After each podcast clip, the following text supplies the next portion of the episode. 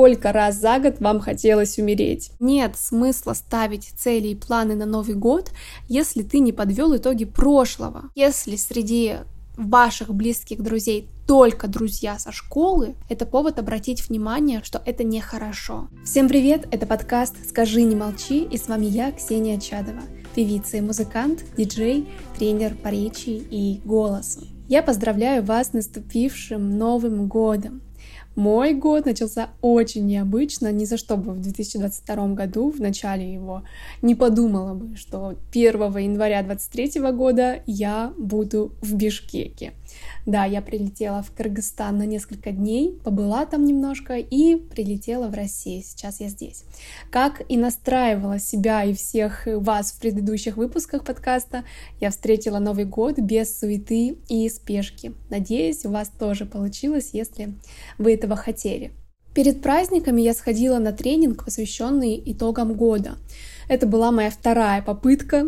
Первую я успешно саботировала, с удовольствием проспала, а ко второй уже была морально готова, потому что понимала, предстоит работа. Было реально сложно. Я вышла оттуда с интересными мыслями, которые строчила себе в заметке параллельно с тем, что говорил тренер. И хочу поделиться ими с вами. Поэтому сегодня тема выпуска — это итоги и планы что интересного я вынесла, когда мы говорили об итогах года, о том, как лучше всего планировать, как связаны подведение итогов и наши мечты и цели в будущем, расскажу сегодня. И прежде чем начну, хочу порекомендовать вам подкаст Русской школы управления. РШУ является крупнейшим учебным центром в России в сфере краткого и среднесрочного бизнес-образования.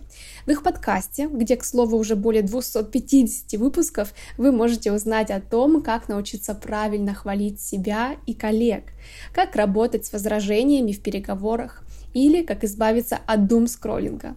И многое другое полезное, интересное вы сможете здесь найти. Вообще школа проводит бизнес-семинары и курсы повышения квалификации в 30 направлениях обучения, как очно, так и онлайн. А подкаст их так и называется «Русская школа управления». Ссылка на них будет в описании к этому выпуску.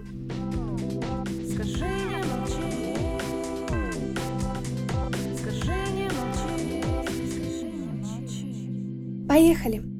Лично мне нравится движуха соцсетей, когда люди пишут свои итоги года. Меня это вдохновляет, и я нахожу к этому сопричастность. Это позволяет мне глубже соприкоснуться с человеком, с его мыслями, увидеть его действия за год и что-то понять про себя, для себя. По-моему, это здорово. Я этим действительно могу вдохновиться. Интересно, что когда мы это делаем самостоятельно, каждый сам для себя, я имею в виду без коуча, без сопровождения, какого-то тренинга. Все говорят по-разному. Кто-то говорит о том, что сделано в их реализации, в своих проектах, в работе.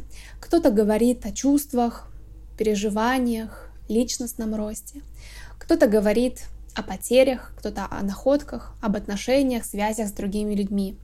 Кто-то делает выводы, извлекает уроки из сделанных ошибок и делится ими с другими.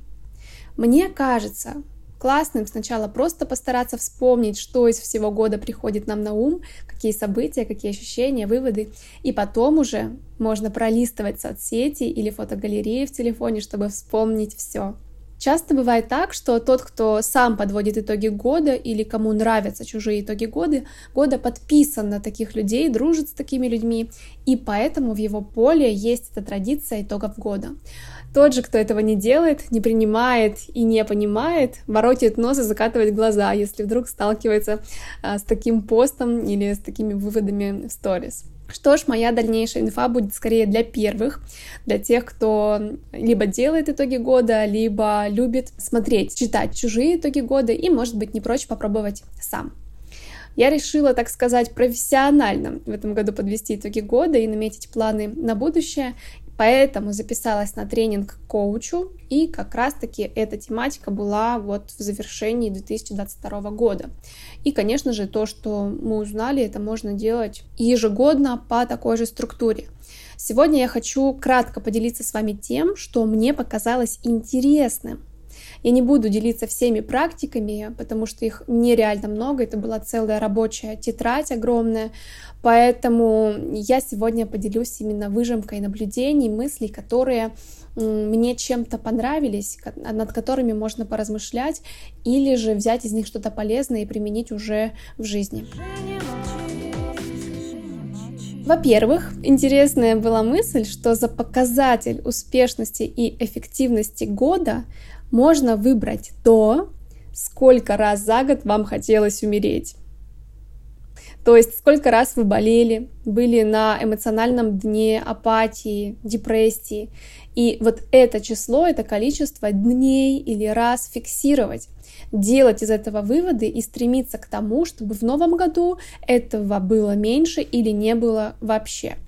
По-моему, это интересная зацепочка такого, как критерия здорового года, здорового на разных уровнях можно как-то это отслеживать, записывать, фиксировать, де, да, действительно анализировать, почему ты заболел, почему был в депрессии, какие из этого нужно сделать умозаключения, какие новые вести действия, и чтобы в новом году это минимизировать.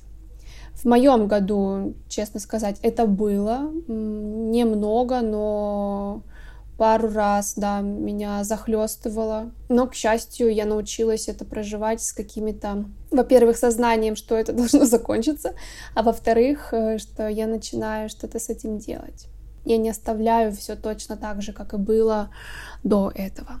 Следующее, мне понравилась мысль, в которой признается, что подводить итоги года и планы на будущее, в принципе, это труд, и это работа над собой.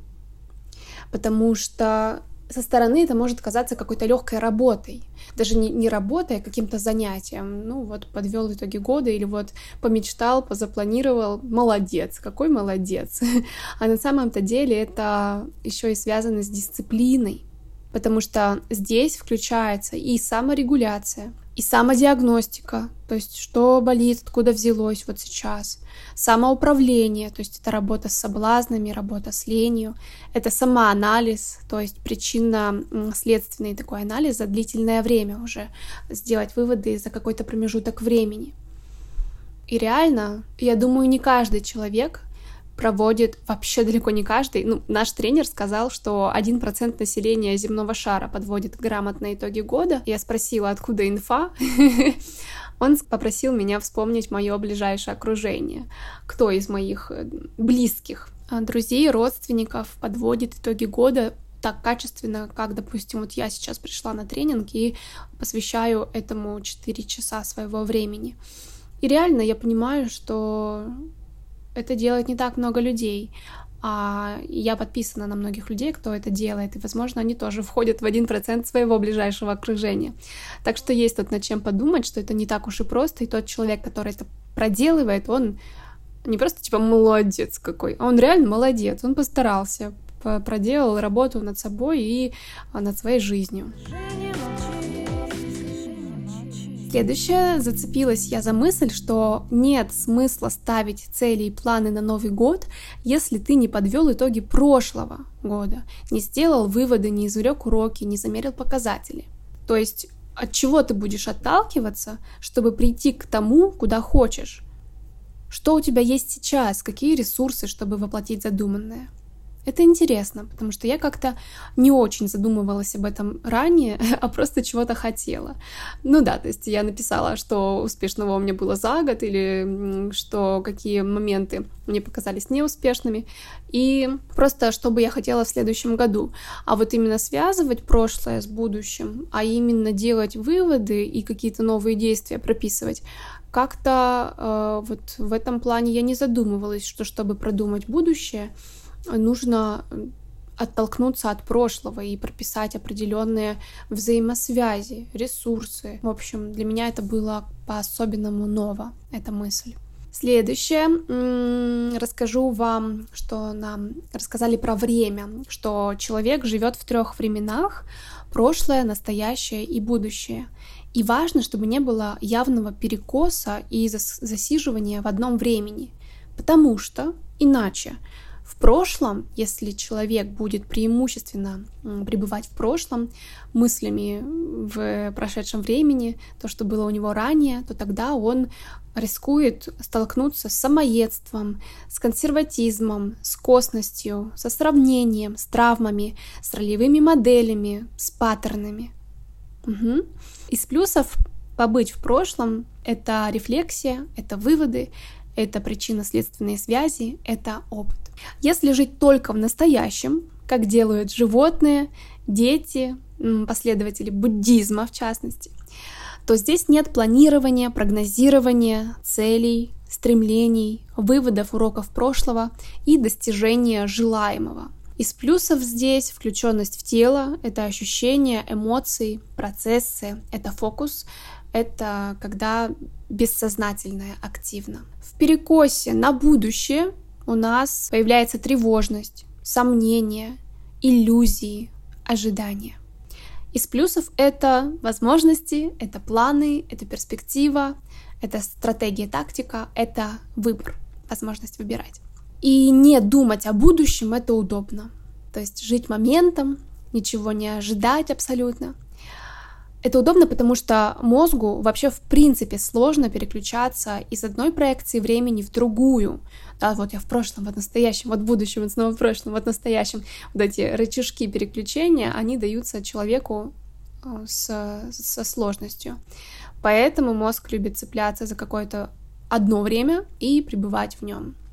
Но для того, чтобы иметь хорошие результаты в разных сферах жизни, иметь стабильность, жить качественно, нам важно выравниваться и иметь баланс между прошлым, настоящим и будущим. И вы можете самостоятельно проанализировать, где вы засиживаетесь чаще и начинать выравниваться. Вы можете понаблюдать за своими мыслями, за то, к каким э, временам вы обращаетесь, что у вас больше, страх, тревога, или вы мусолите прошлый опыт, да, или наоборот, жизнь только сейчас, в моменте, в потоке. А, вот можно пронаблюдать, как вы думаете, как вы действуете. Что нам может помочь, чтобы проработать то или иное время? Если мы хотим разобраться с прошлым, чтобы оно нас не тянуло, мы не возвращались к нему слишком часто и из-за него боялись действовать в настоящем и прогнозировать будущее, планировать, то здесь могут помочь дневники, ведение дневника, это инсайты, то есть э, выводы, которые вы делаете из чего-то пройденного и опираетесь уже на выводы, не боясь пробовать э, новое. И работа с психологом. Очень важна в прошлом деперсонализация, то есть важно снять эмоции с событий прошлого. Например, вас уволили с любимой работы, да, и вы обозлились на начальника или из-за ситуации, из-за человека, на человека, из-за которого это произошло. И до сих пор, спустя 10 лет, вы вспоминаете об этом с горечью, с обидой или со злостью, с завистью. В общем, это до сих пор вас тяготит, и вы не отпустили эту ситуацию. И деперсонализация, когда вы снимаете эмоции с события, то есть, ну, уволил и уволил. Ну да, такое было, окей. Ваше отношение должно быть ровным к этому. И как вариант относиться к прошлому как к фильму, как в фильме это означает убрать себя из ситуации. И когда вы об этом рассказываете, о том, что вас ранее тревожило, задевало, когда вы об этом рассказываете без эмоций, спокойно, вот тогда окей, значит, что все, эту ситуацию вы отпустили. Но при этом не важно, чтобы не так, чтобы вы научились об этом ровно говорить, а тело ваше при этом как-то сжимается некомфортно. Угу. В настоящее нас приводит э, то, что связано с телом. Да, если вы чувствуете, что вы сильно затревожились э, о будущем, то э, в настоящее могут привести танцы, медитации, секс, телесные практики. Будущее, если вы боитесь с ним соприкасаться, если вы не умеете строить какие-то цели, видение будущего, то здесь проработку будущего поможет планирование, работа с коучем и, например, если вы заранее покупаете какие-то билеты, например, на какое-то мероприятие, да, сейчас январь, и вы купили уже на март что-то. Вот это такое планирование вашего будущего, работа с ним. Также на тренинге была мысль о том, что вести дневник это классно, это хорошо, что это помогает нам отрефлексировать что-то, добавить понимание происходящему, произошедшего. Но также важно делиться переживаниями вслух, потому что сокровенное, когда сокровенное становится доступным для кого-то еще, и слушающий человек тебе симпатизирует, сострадает, делится своим видением, своим переживанием, тогда я понимаю, что я такая не одна, что кто-то может меня понять, или что у кого-то какая-то вообще другая ситуация, тоже вообще нехорошая или даже хуже. И вот эта проблема сразу делится на 2, 3, 4, 5, 10 человек. И от этого становится проще, лучше, через вот такую социализацию. Я об этом слышу в последнее время довольно часто, знаю об этом, что особенно какие-то навязчивые мысли, идеи полезно проговаривать вслух с кем-то еще, кто может э, выслушать и понять. Также затронули тему гештальтов. Если есть у вас какие-то незакрытые гештальты, то есть мысли, к которым вы возвращаетесь, обещания, которые вы не выполнили, но и не забыли о них, то с ними важно разобраться – Незавершенный гештальт из прошлого тянется в будущее и занимает место в вашей голове, в вашей жизни, поэтому важно прописать его и решить, что вы с ним будете делать. Гештальт можно отпустить, а можно завершить. И нужно выбрать, что конкретно вы будете делать с этим обещанием, желанием, с этой мыслью, с этим делом. Это можно сделать самостоятельно, либо же при помощи психолога и или коуча. Также интересной мне показалась мысль про состояние, что иногда люди хотят вернуться к какому-то результату из прошлого, совсем не обращая внимания на то, что они хотят воспроизвести не какую-то конкретную цифру, не какое-то конкретное достижение, а состояние. По-моему, это крутая мысль. Например, допустим, женщина хочет прийти ровно в такой же вес, как и до родов. Например, это 57 килограмм. И вот, ну никак иначе. Она может мучить себя и не заметить, что после родов она прекрасно чувствует себя уже в 60 килограмм. И вот это отличное состояние она не заметит, так как свой мозг она привяжет к цифре 57, что нужно только 57 и никак иначе. Поэтому важно помнить, что не столько цифра нам нужна, а сколько состояние, которого вы хотите достичь. Не раз на тренинге звучал термин метапозиция. Я о нем ранее не слышала, поэтому уже после тренинга узнала, что это значит, и расскажу вам. Метапозиция — это как взгляд стороннего наблюдателя, как будто вы смотрите на ситуацию как бы со стороны или как если вы наблюдали бы за собой. И это способ посмотреть на свою проблемную жизненную ситуацию с точки зрения беспристрастного наблюдателя. И такой взгляд на стрессовую или тяжелую ситуацию поможет вам из взрослого эго-состояния понять, как реагировать сейчас, как действовать. Так что метапозицию стоит пробовать, практиковать и смотреть, как вот это наблюдение со стороны может помочь вам решить какую-то ситуацию. Еще на тренинге прозвучала мысль, и я с ней согласна, что сейчас такое время, когда все довольно быстро меняется, вокруг нас в нашей деятельности очень большие скорости, и в связи с этим а, вот что нам сказал коуч, что каждые полтора-два года окружение меняется, и каждые 5-7 лет мы новая личность. И что если среди ваших близких друзей только друзья со школы, это повод обратить внимание, что что-то не так, что это нехорошо. Я стала спрашивать, почему же, почему нельзя дружить с теми, кого знаешь много лет. Но тренер ответил, что это не значит, что нужно прекращать общаться со всеми из детского, школьного, университетского периода. Это лишь значит, что обновляясь, нам очень важно новое окружение, что среди старых друзей могут и должны появляться новые друзья, новые близкие знакомые, товарищи, с кем мы общаемся больше, чем с другими, которые будут вдохновлять, мотивировать собой, поддерживать, когда эти люди со схожими ценностями, взглядами вашими на текущий момент, это хорошо. По поводу того, что каждые 5-7 лет мы новая личность, я тоже много раз встречалась с сомнением, с информацией, что человек даже на биологическом, клеточном уровне обновляется каждые 8 лет. И ведущий тренинга привел пример, который мне очень понравился, что когда мама приводит к коучу своего ребенка на коуч-сессию, то в этот момент коуч знает этого ребенка лучше, чем мама, потому что мама помнит все прошлое, переживает за будущее ребенка, а коуч смотрит на ребенка как на человека в настоящем, без призм и прошлого опыта.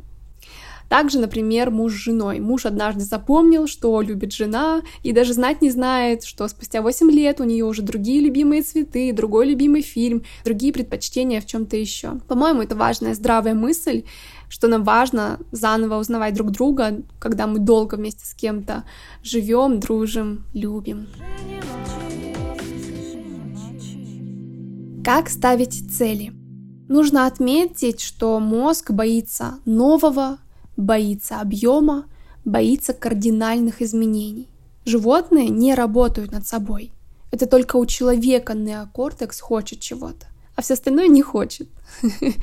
Люди не созданы для постоянных изменений, поэтому, когда мы придумываем цель, пишем план на год, месяц, то нам важна декомпозиция.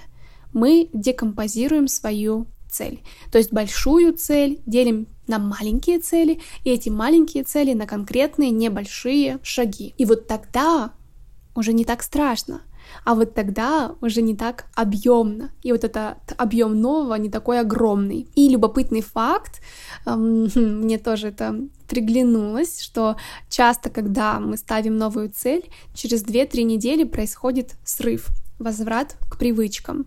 Поэтому либо внутри вот этих двух-трех недель нужно как-то осознанно, регулярно, запланированно отдыхать, либо через 2-3 недели мы планируем этот срыв-отдых. То есть планируемый срыв. Мы заранее знаем, что через 2-3 недели нам нужно будет выдохнуть, передохнуть, поэтому ставим себе в календарике время на релакс, перезагрузку. Нам важно, чтобы наш стресс был управляемым. Да, страхово, но знакомо. а так, что если я интроверт, но ставлю цель тысячу знакомств за месяц, это слишком. Это трудно, и это становится труднодостижимым, потому что здесь все. И новое, и объем огромный, и кардинальные изменения. Угу. Следующая мысль, за которую я зацепилась, была о том, что Память спустя года гиперболизирует, приукрашает или наоборот обесценивает факты, обесценивает события, достижения, добавляя что-то, чего не было. Поэтому есть смысл выкладывать посты в соцсети, вести дневник. Это будет понадежнее, на это можно будет опереться спустя время, вспомнить и провести определенные сравнения то, что было, с тем, что есть сейчас, и не дать памяти что-то приукрасить или наоборот обесценить. А сейчас будет лайфхак для улучшения настроения.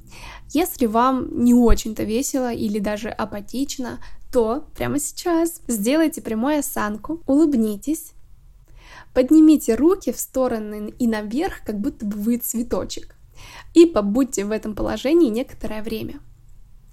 Мне кажется, что еще более сильный эффект будет, если вы сделаете это вместе с кем-то или у зеркала, глядя на себя. Движемся к завершению. Я поделилась с вами лишь частью той работы, которую мы проделали. Точнее, я рассказала мысли, идеи, которые меня зацепили. Вся остальная работа была письменной, и она касалась прошлого, настоящего и будущего. То есть выводы, уроки, ресурсы, приоритеты, цели, шаги. Четыре часа мы занимались этим, и то не хватило, дома нужно доделывать. По-хорошему, выводы, замеры, итоги нужно подводить каждый месяц, а не один раз в год. Именно это будет мощным двигателем вперед. Так, нам сказали. Я никогда не пробовала каждый месяц подводить какие-то итоги, делать выводы, но, возможно, стоит попробовать и сделать так в этом году. И напоследок хочу поделиться с вами интересным, хорошим вопросом, который стоит задать каждому из нас. Что я перестану делать в наступившем году? Феврале будет год, как я веду этот подкаст, и я хочу подвести определенные итоги, сделать выводы и понять, как я хочу в этом новом году двигаться в подкастинге, как я хочу записывать и в каком формате, о чем хочу говорить. И в этом вы мне очень сильно можете помочь. Мы практически с вами не пересекаемся в социальных сетях, а мне бы очень этого хотелось.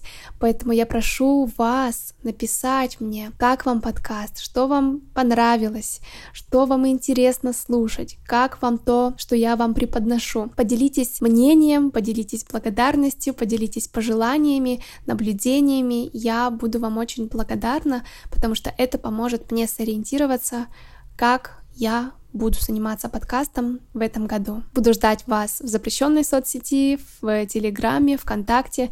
Пишите хоть где, и я буду вас ждать вашего отзыва, даже если мы с вами совсем не знакомы. Также хочу сообщить, что есть рекламные слоты на рекламную интеграцию в этом году, поэтому пишите, если хотите прорекламировать себя, свои услуги, свой бизнес, свой курс. Давайте будем общаться и находить точки соприкосновения. Буду рада рассказать о вас. С вами была я, Ксения Чадова. Это подкаст «Скажи, не молчи». Заказывайте у меня музыку для ваших подкастов, для ваших реклам и приложений. Записывайтесь на онлайн-курс по речи и голосу. Зовите меня играть на вашей вечеринки.